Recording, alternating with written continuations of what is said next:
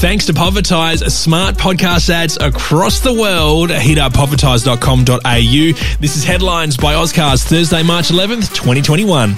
I'm Andy Martin. Australia's tourism and aviation industries are set to receive a $1.2 billion federal boost.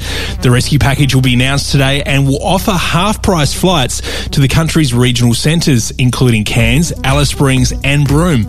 They'll go on sale next week and run every week until the end of July.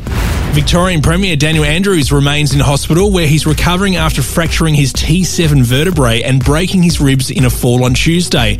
Doctors have ruled out immediate surgery but will continue testing before making a final decision, most likely over the weekend. The Duchess of Sussex has now filed a formal complaint against the ITV network and Piers Morgan after his controversial comments questioning her mental health claims. He's refused to apologise to Meghan, standing by his criticism of her interview with Prince Harry. The Federal Education Minister has flagged plans to review teacher education. The government hopes to boost our school test results over the next decade off the back of poor NAPLAN results. That's despite increased funding. And the truck driver who hit and killed four police officers on Melbourne's Eastern Freeway returns to court today. He's pleaded guilty to four counts of culpable driving causing death. The Porsche driver pulled over during the incident, Richard Pusey, pleaded guilty to three charges.